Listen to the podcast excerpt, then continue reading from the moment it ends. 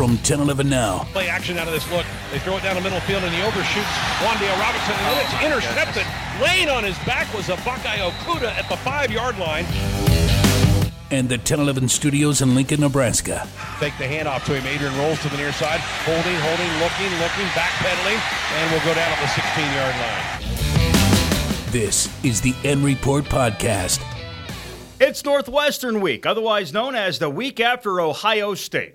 With Dan Corey, I'm Kevin Suits. Thanks for pulling up the In Report Podcast. Dan, yes, the Wildcats are ahead for the Huskers, but I think most of this podcast will be spent looking back, as there were several things learned, most of them not so good, about the 2019 Nebraska football team on Saturday. I think the biggest thing taken away from the game as we jump into it is how far away Nebraska is from a program like Ohio State at the moment. Now, Ohio State is on par, we think, with Alabama and Clemson and Georgia.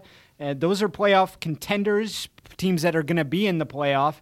Nebraska is very far behind those teams right now. And we see this in college football where the top echelon, those 4 or 5 teams competing for a playoff spot, will go and really blow out teams in the top 25. Nebraska's not a top 25 team, but they got blown out by a playoff team. Scott Frost said Ohio State is #1 on his ballot. I don't know if that was the case before his team played the Buckeyes, but it certainly is after. Yes, they're good. And I will say that that might be one of the best college football teams I've seen in person since maybe Adrian Peterson at Oklahoma several years back. They are very good. But I think the matchup really was not in favor of Nebraska. The way that the teams specifically line up, and I'm really talking about what happened in the trenches, Nebraska's offensive line got exposed. They're young, they're inexperienced, and they are so far from what Ohio State has. That front, they didn't have to blitz, and they were getting pressure on Adrian Martinez. The front four of Ohio State, those guys, all four of them, might play in the NFL next year. Adrian Martinez struggled, but no, you can... Oh.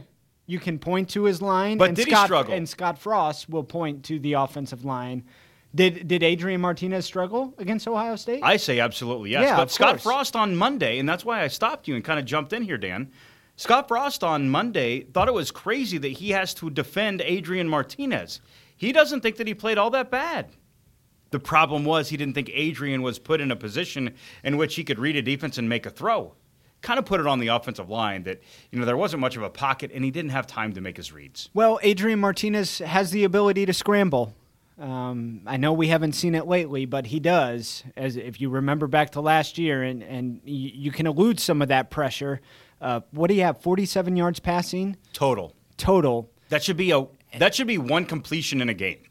With this offense and the way that it's been described to us throughout the season, they should have a 47-yard pass in the game. They had 47 passing yards for the game.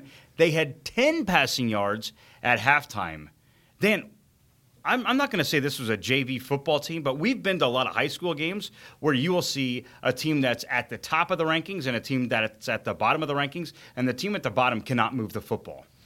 Strangely, that's what it looked like on Saturday. I'm not going to call it a gimmick because it's not, but the I formation or the wing T, bringing Dedrick Mills in for – at fullback and running the option, Nebraska moved the ball right down the field. They caught Ohio State by surprise. Ryan Day needed a timeout, and after that, Adrian Martinez's second turnover of the ball game. But sometimes those lesser opponent teams need to catch the superior teams off, and that's what happened there. But Nebraska couldn't move the ball for a lot of the game. 10 passing yards at halftime? It was bad. This is really hard to digest and hard to understand because we were told, not to go back on this, but we talked after the Colorado game. We were told by one of the players that this offense is going to score 50 to 60 points per game. I know that that number will probably change when you're playing an elite team like Ohio State. But to not have any points at halftime and to have 10 passing yards for a half. I think that was pretty... For 30 minutes of football, they had 10 passing yards with a Heisman candidate quarterback and a pretty non-existent running game, too. It's hard to describe. So, yes, there is a school of thought that, wow, Ohio State is just so dominant and so good, and they're likely going to make the playoff. They could maybe win the national championship this year. But even if that's the case, Nebraska should be able to have more than 10 passing yards and a half. Yes, there is no question about it. And last year they... So what was it? I think that's the $1 million question. And I don't know that... That Ohio State is just a lot better at almost every position than Nebraska. Sure, Dan, sure. They're a lot better. But they're not hold you to 10 passing yards and a half better. I mean, I could understand that if you have the New England Patriots playing against Lincoln Southeast High School.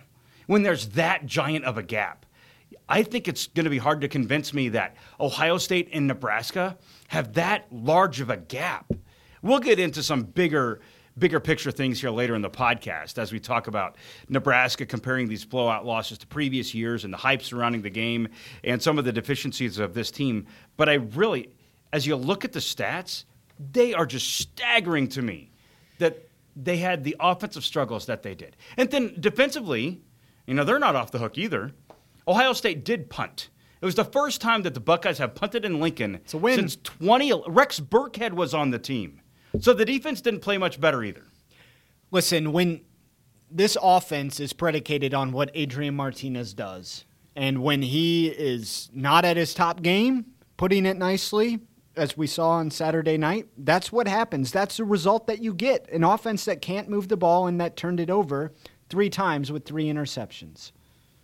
3 interceptions in the first 4 possessions. I mean, so that's how the tone was set. And we heard all week going into the game that we can't shoot ourselves in the foot. The first play of the game, there's a penalty on Nebraska. The first drive of the game, there's a turnover, an interception. Ohio State, which was a nice play by the defensive back. It was a great play, but interceptions 2 and 3? Tip pass. Wandale was open there. Okay, on the second one. So the first pick, we're going to say that's not an Adrian mistake. That's Ohio State making a great play, correct? Interception number 2. Wandale Robinson is open. If that pass is completed, there's a good chance he scores. And you've got a 14-7 ball game. Yeah. And we're not going to say that this game changed in one play, but it could have taken on a different tone. Yes. Ohio State still. They still would have won the game. And probably by 20-some exactly. Plus points. But you're looking at 56-21 type of game. It's still ugly, but... So the pass is tipped, and it just happened to go straight to the defensive back for Ohio State, whose back was already on the ground at the 5-yard line. So Nebraska's in a position, even if it falls incomplete, they could still maybe score, at least get points on the drive. Maybe it's a field goal. Interception number 3. Let's spend a few minutes talking about this. Who is it going to? I thought it was going to Mike Williams. I might be off on that, if I remember right. The Ohio State defensive back even had to dive and make a pretty good catch to grab the ball. It was that far off the mark. It was Mike Williams and 3 defenders. And it was probably, 10 yards past Mike Williams? About that. That's the worst throw I think I've probably seen Adrian Martinez make. Practice, pregame, game, everything. He was sailing. The ball was sailing on him on Saturday night. Okay, so why? Why did this happen? And this is the reason I asked this question, because I think there's a couple elements here. Did it happen because the stage was too big for them? College game day in town, national broadcast, Scott Frost, big-time spotlight, chance to really prove the progress that's made. There was a lot layered in there.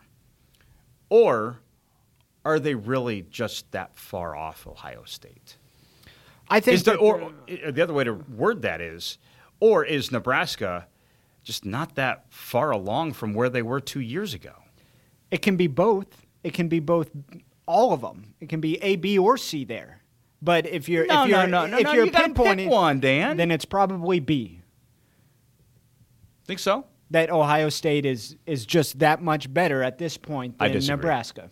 I disagree. And what is yours? I think that Nebraska has not made the strides that some people think that they have. Now, the one exception. Because right now, we're 5 games into the season, Dan. You can start making your own evaluations. Anybody listening to this podcast that has watched Nebraska football, you can start making your own evaluations. You can strip away the sound bites you've heard. You can strip away our analysis or anybody else that you consume, whether it's in print form, video form, audio form, whatever. Let your eyes be your judge. 5 games, you should be able to start to make your own conclusions. The Colorado first half, that looked like a team that could probably win the West and have a really good season. At moments, yes. If you take out that Colorado first half, I'm not so sure that this is anything more than an average to above average team. When you look at the Illinois game, Nebraska kept shooting itself in the foot with turnovers and with penalties mainly, getting behind the sticks. Again, we saw that on Saturday night where, and I'm not saying Nebraska would have won, but it just seems to me that they just can't get out of their own way. South Alabama. That was a close game. Yeah. Against South Alabama, right. Sun Belt opponent, week one. Now, see, when that game happened, some people didn't feel too comfortable with the way that the game went, but Nebraska got a win. Wow, we've got some issues to work on. The offense couldn't quite find its footing. How much of that is the pressure? How much of that is, year two still learning? So there's some layered in, I don't want to call them excuses, but some qualifiers as to why Nebraska didn't play at an elite level. Week two, Colorado, you came out looking like a legitimate conference contender. Week three, Northern Illinois, I'm not so sure how good Illinois is. Nebraska showed some good play there, but nothing that made me say this is an elite team. I would say in that game they're above average to possibly above average plus. Illinois, average. Ohio State, below average. If you level all those out, 5 games, we're almost at the midway point of the season. So, though you maybe said 10-2 at the beginning of the season, 8-4 at the beginning of the season, Bill Moose was really onto something. 6-6. We all scoffed at that, right? Most fans scoffed at 6-6. Holy moly. Maybe he's just sandbagging here. He's just throwing a low number, hoping to be pleasantly surprised or just setting a bar low enough that this season is deemed a success because you will reach 6 wins and then anything beyond 6 is gravy. I really think he probably was the one that spoke the most truth out of anybody. Players, coaches, media. We don't know it as well as the players and coaches do because, again, we're kind of going off of what's told. And my point here is what's told is becoming secondary. What is seen is now primary. And what is seen, in my opinion, my evaluation of the Nebraska football team in 2019, it's an average to above average team. I said 7-5 at the beginning of the year. Yep, you said 7-5. I said 8-4. They can still hit those marks. Obviously, 7-5 probably looks closer to what is going to happen, or even 6-6. But when I said 8-4, I knew that they would have to scratch and claw for a lot of those victories. And if Nebraska, in these next 2 games, Northwestern and Minnesota, Big Ten West foes, if you're a fan or a player or Frost, you don't care how you do it, you got to go 2-0 these next 2 games. And I'm not saying it's going to happen. I'm not predicting it to happen, but you have to find a way to get to the bye week, and then you reset things, and all of a sudden, Ohio State looks bad, right? But you're 3-1 in the conference. I think I can hear some of the screams through my earpiece. There are some people that are clearly disagreeing with us as they listen to this, that, oh my goodness, you guys are taking this way too far. And I'm gonna validate that for a second, because I think a lot of people at the beginning of the season thought Ohio State was going to be a loss anyway. So what's really hurt? Nothing. 3-2. I think a lot of people thought 3-2 was going to be where they were at going into the Northwestern game. The difference is your feeling about the team after the 3-2, because if they play at the level in which they've displayed in 5 weeks, you start to wonder, are they going to beat Northwestern? Minnesota is unbeaten right now. Wisconsin and Iowa look really good. And now that's where we're looking into bigger picture things. And you got to look at South Alabama. Was that an impressive win? No. Look at Illinois. Was that an impressive win? No.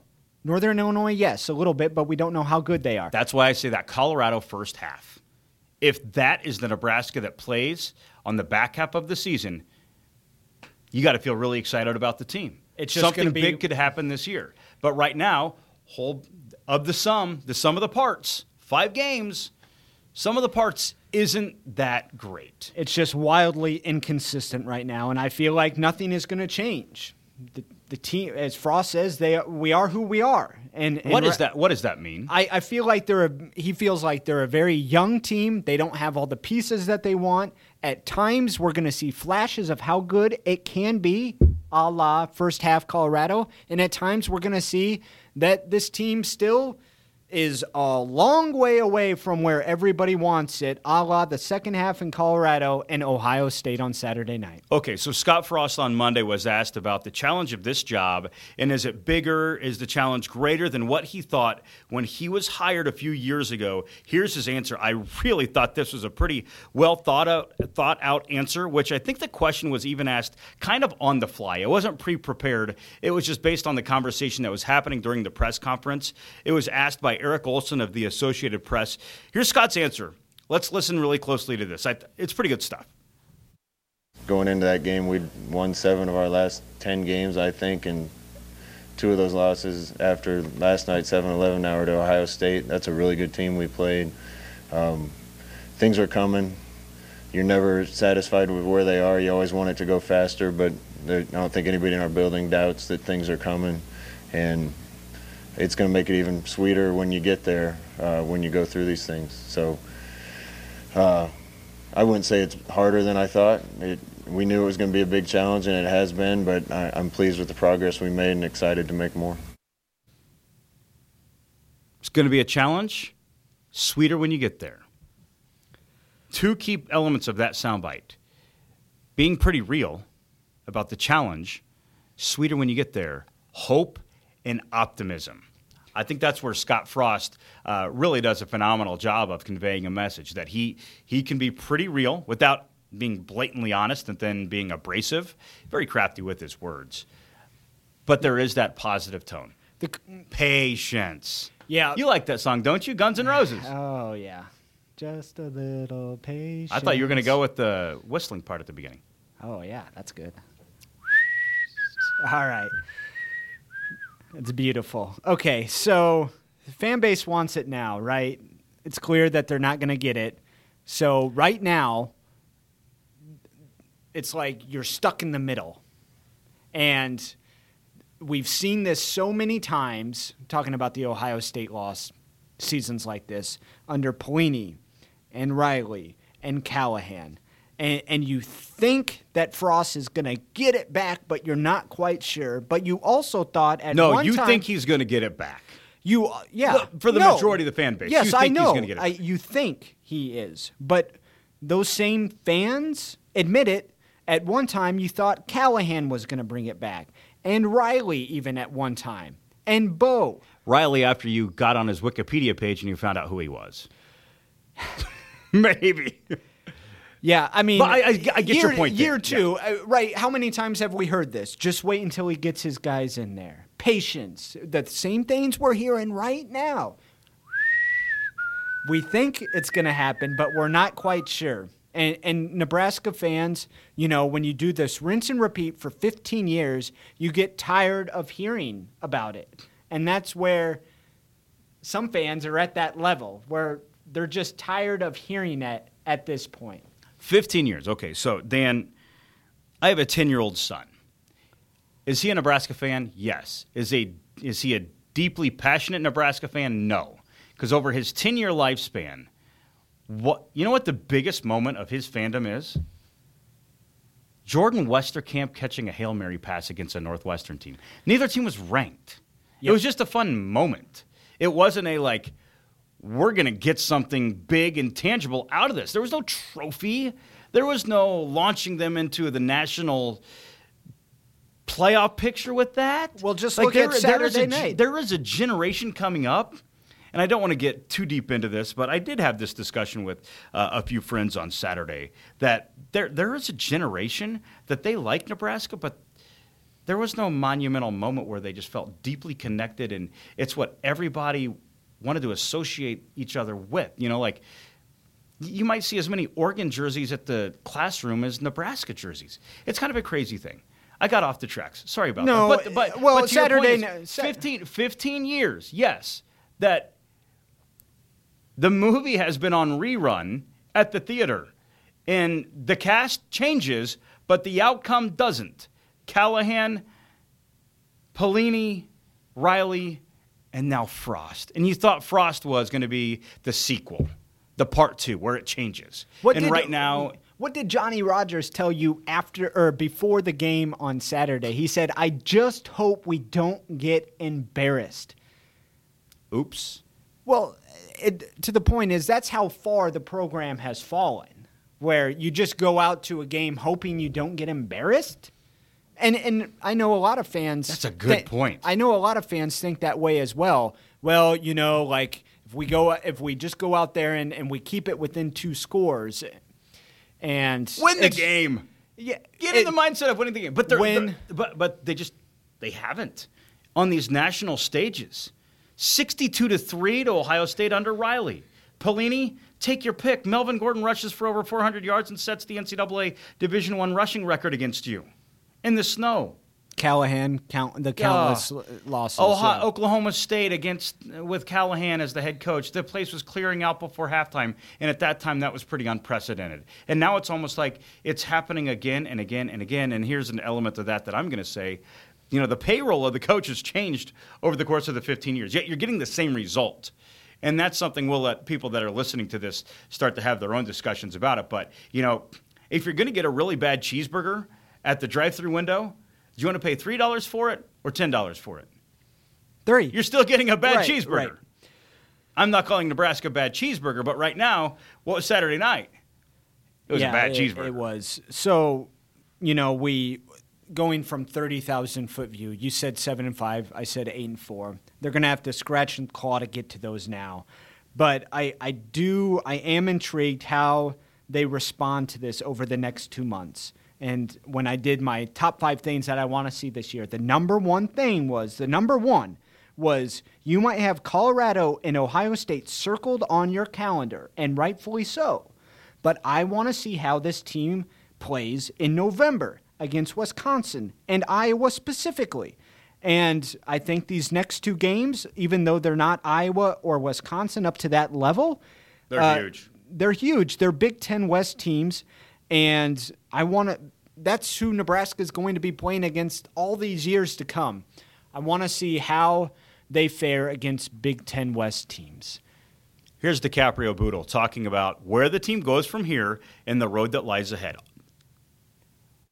2 things can happen after a loss. You know, you can either sit there and, you know, sulk about it, be sad, or you can use the current week as a new opportunity to erase that and to make it right, to right your wrongs. So that's what we're doing right now. We're righting our wrongs.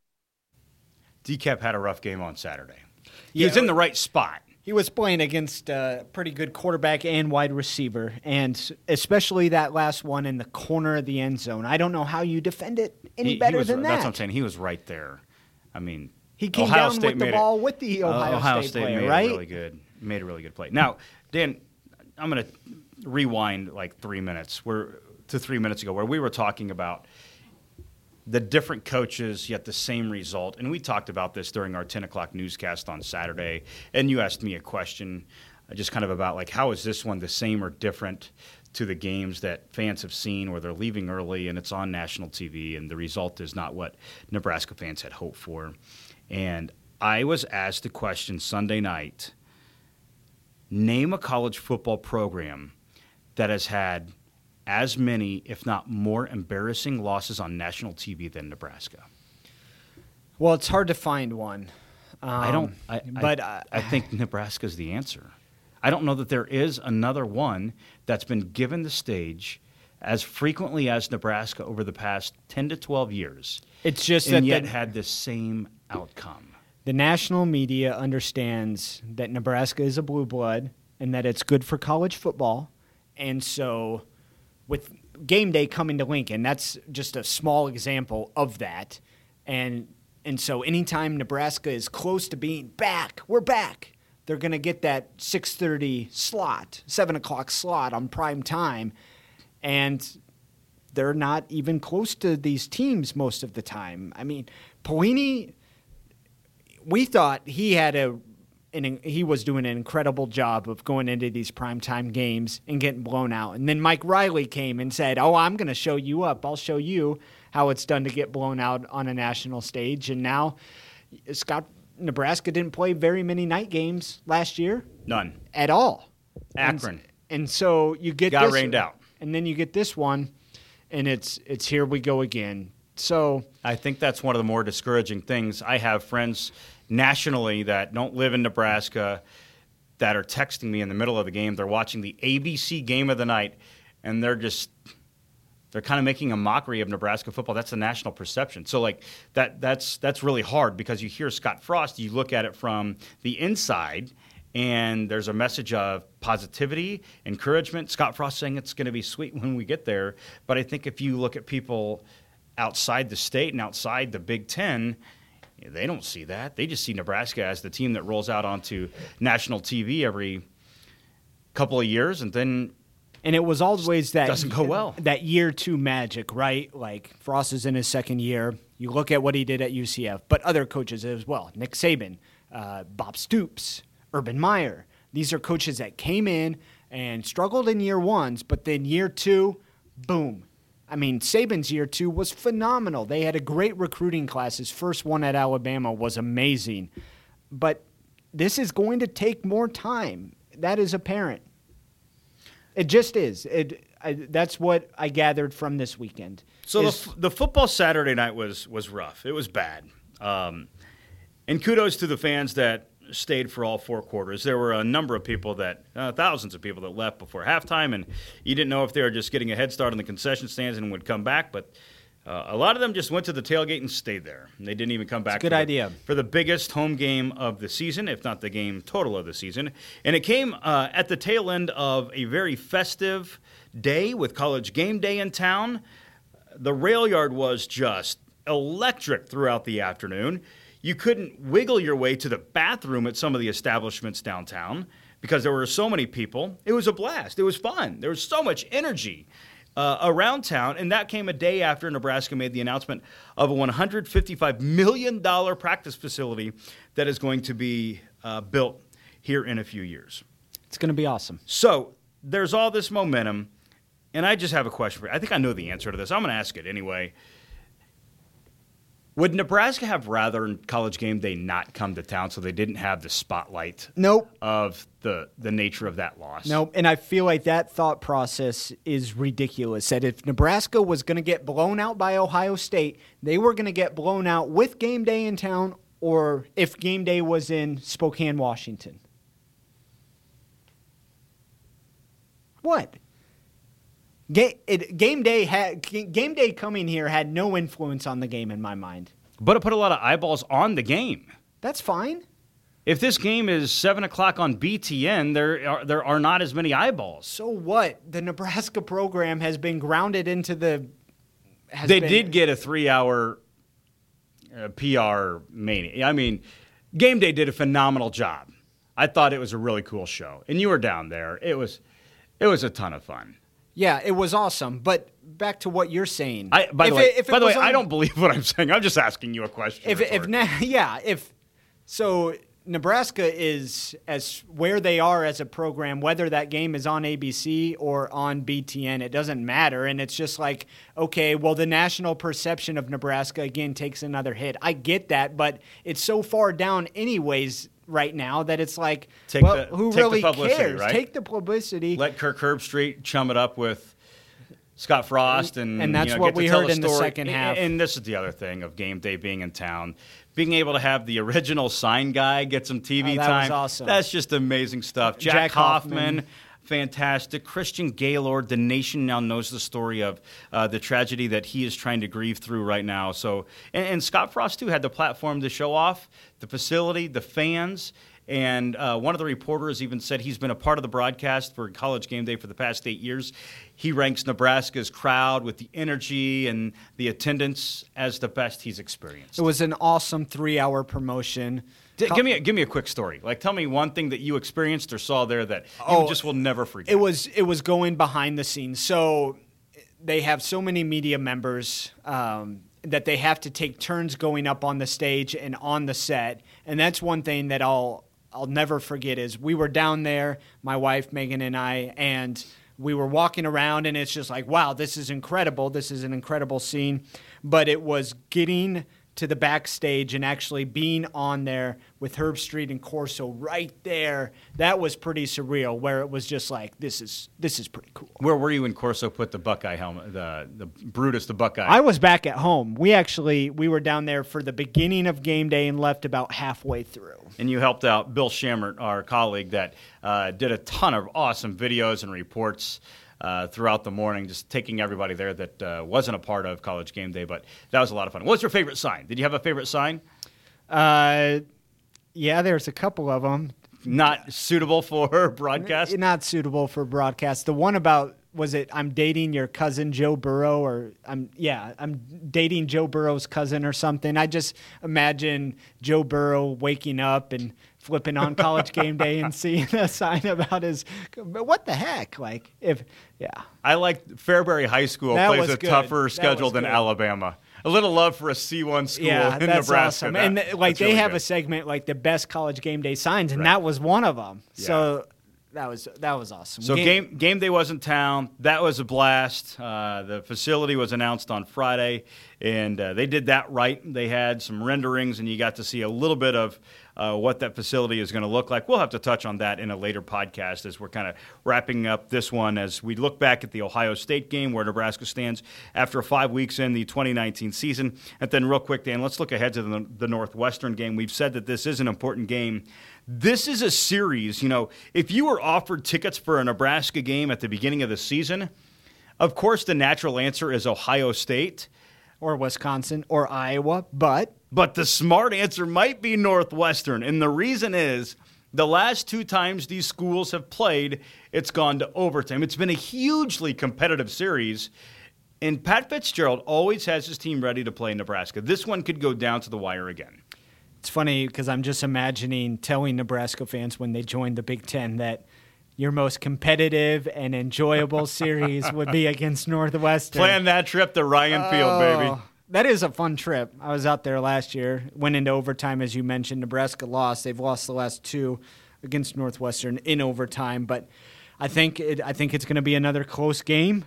Really going out on a ledge saying that, but I don't care how you do it. You got to win. You just got to win this one. And Northwestern won the West a year ago. Don't forget that. They're 1-3 this season, and the one thing about the Wildcats, they'll junk up the game. It may not be pretty, and I think, Dan, that's why I like your analysis of just finding a way to win it. You know, having the perfect game plan and being able to exploit weaknesses, Northwestern doesn't like that to happen. They just ugly a game up.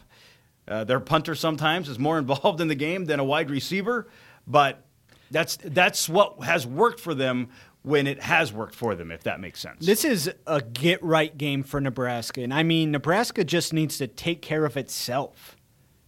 They need to snap the ball right. They need to not turn the ball over. They need to not commit penalties.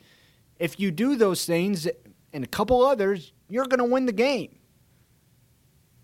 Nebraska-Northwestern, 3 o'clock on Saturday at Memorial Stadium. The Huskers, as Dan says, is going to try to get right. Quick note here, Tim Brando is on the play-by-play call as this is on Fox. And Dan, you know as well as anybody, Tim Brando loves to gush over Scott Frost. He loves Scott, yeah. I remember that Akron game. Get ready to put the glasses on. He opened up the broadcast with some very complimentary things about Frost. And is he going to keep that tune after what happened a week ago? We'll see. All right, that's the stage for this week. Nebraska-Northwestern, 3 o'clock at Memorial Stadium. Stay tuned to 10-11 for your reports each night on the Huskers. Of course, you can get more content on Facebook, Twitter, the 1011 Now mobile app, and www.1011now.com. I had to throw that in there because I get a lot of grief for saying www. Yeah, that's the first time I've ever heard you say that, and that was really weird. www.1011now.com. With Dan, I'm Kevin. Thanks for listening to the N Report Podcast. You've been listening to the N Report Podcast from 1011 Now. Subscribe and leave a ratings on iTunes, Spotify, Google Play, or wherever you download your podcast. For more Husker coverage throughout the week, watch 1011 Now Sports and download the 1011 Now app.